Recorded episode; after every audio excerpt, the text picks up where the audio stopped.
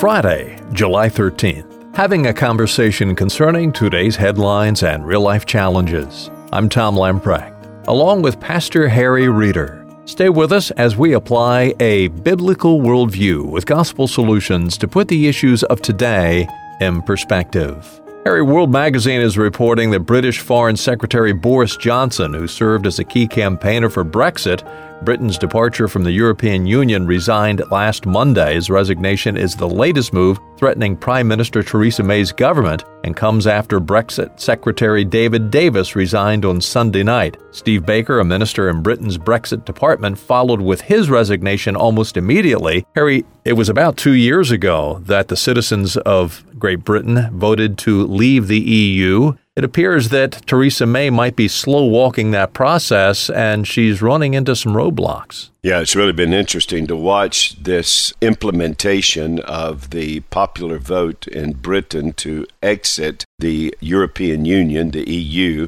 and to watch its implementation under the administration of Prime Minister Theresa May. And of course, the sideshow, and I don't mean that in a derogatory way, the sideshow has also been the relationship between the Prime Minister Theresa May and our own President Trump, which all coincides, by the way, Tom, because while all of this is happening, President Trump is on his way to Britain, and the reports were that Prime Minister May, that may have contributed to this, had given strict directives that he was not to meet with Brexit supporters, even those that reside within her administration.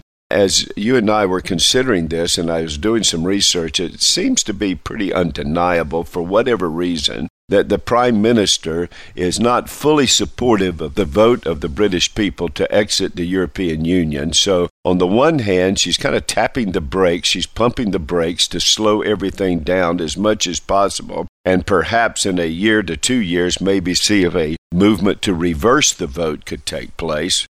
Now within her own administration are those who campaign for and are supportive of Brexit, and they're calling attention to it by their resignation, which has put her entire government in a precarious position, and a possible vote of no confidence may just be right around the corner. Let's look at the overall issue of Brexit, that is Britain exiting the European Union, and why. Tom, as you know, in the last century, we had two world wars, all originated in Europe and all originated out of national conflict. And so there were a couple of efforts to try to put in place an organization that would forestall any future conflict, a way to settle issues without the entire world being embroiled in a war. And so first was the League of Nations after World War One, and it didn't work. Then came the United Nations. While it's not been as effective as many would like and has become an instrument in which people are using it to advance their own national interests instead of being a place to settle national issues, the greater fear always is that it becomes a world government, and by so becoming a world government, then national sovereignty is lost. That looming specter out of the United Nations has an even more compelling emotional response in Europe, because what has developed in the last twenty-five years is the European Union, and what was meant to be an alliance of cooperation, well, it has become almost a settled fact that the European Union and its directives supersede national directives, and that's what happened in Britain. We don't want the European Union telling us what kind of light bulbs we can use, how you recycle our trash, all of the things that the European Union was now giving directives to nations, and they said, no, we want our national sovereignty back, which is understandable. Now, here is where, from a Christian world and life view, we recognize that God has ordained the ethnos, that is, the nations of the world. And as these nations exist, should their sovereignty be superseded by imperial movements of one nation or by imperial structures that dominate the nations? And I think that's what the pushback was in Britain.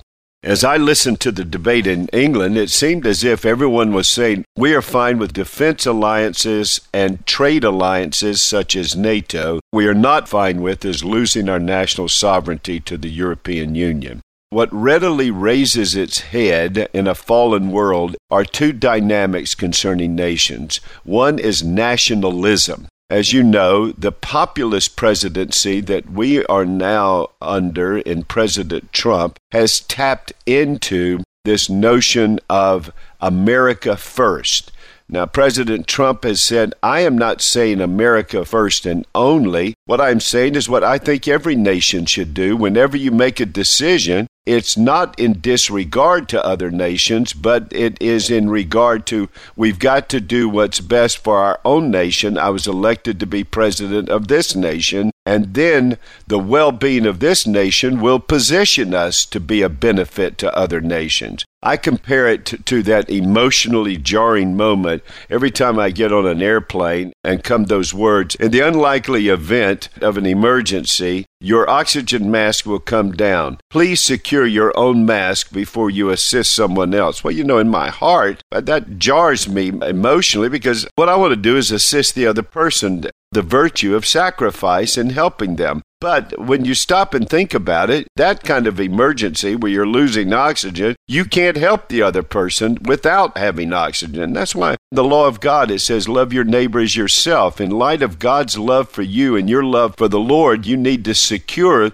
that intimacy with the Lord, and that's what enables you to love your neighbor thoughtfully, biblically, and effectively. You understand a true approach to this. We have to handle our nation's well-being first, but you can't let it slip into nationalism, because if you have nationalism, then you're going to have imperialism, which is the robbing and domination of other nations in order to take from them what is theirs and add to your own coffers. National sovereignty cannot become an occasion for nationalism. But on the other hand, national sovereignty is crucial for nations to be in position to rightly help other nations. From a Christian world and life view, my ancestry comes from there. I'm one-fourth Scots, one-fourth Irish, one-fourth Scots-Irish, and one-fourth English. So I look to that nation with some interest, and I would hope and pray for the well-being of England politically and economically, that she would carry out the vote of the people and do it in such a way that nationalism doesn't come to the forefront, which would lead to another imperialistic movement or to an isolationist position. Nations, like people, need to hear the commandment of the Lord.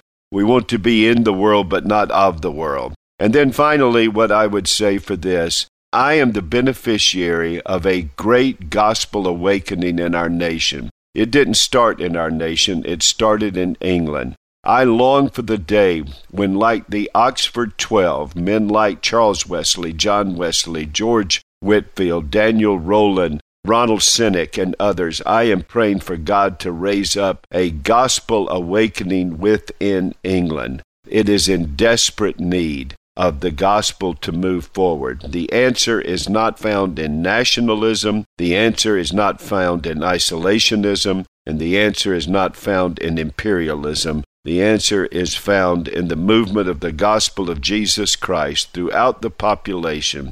And may the Lord raise up great gospel preachers in England. I look with interest in this political conundrum that Prime Minister Theresa May faces. I look with interest in how it's going to affect the NATO summit and the side discussions that she and her government were having with Donald Trump concerning a trade alliance between England and America, how that's going to affect that discussion. While I look for all of that, I look to the heavens and pray, God, open the heavens up and pour down a gospel-saturating movement upon England and upon my own nation, and may it go to the whole world. I pray with Habakkuk, may the praise of God cover the earth as the waters cover the sea.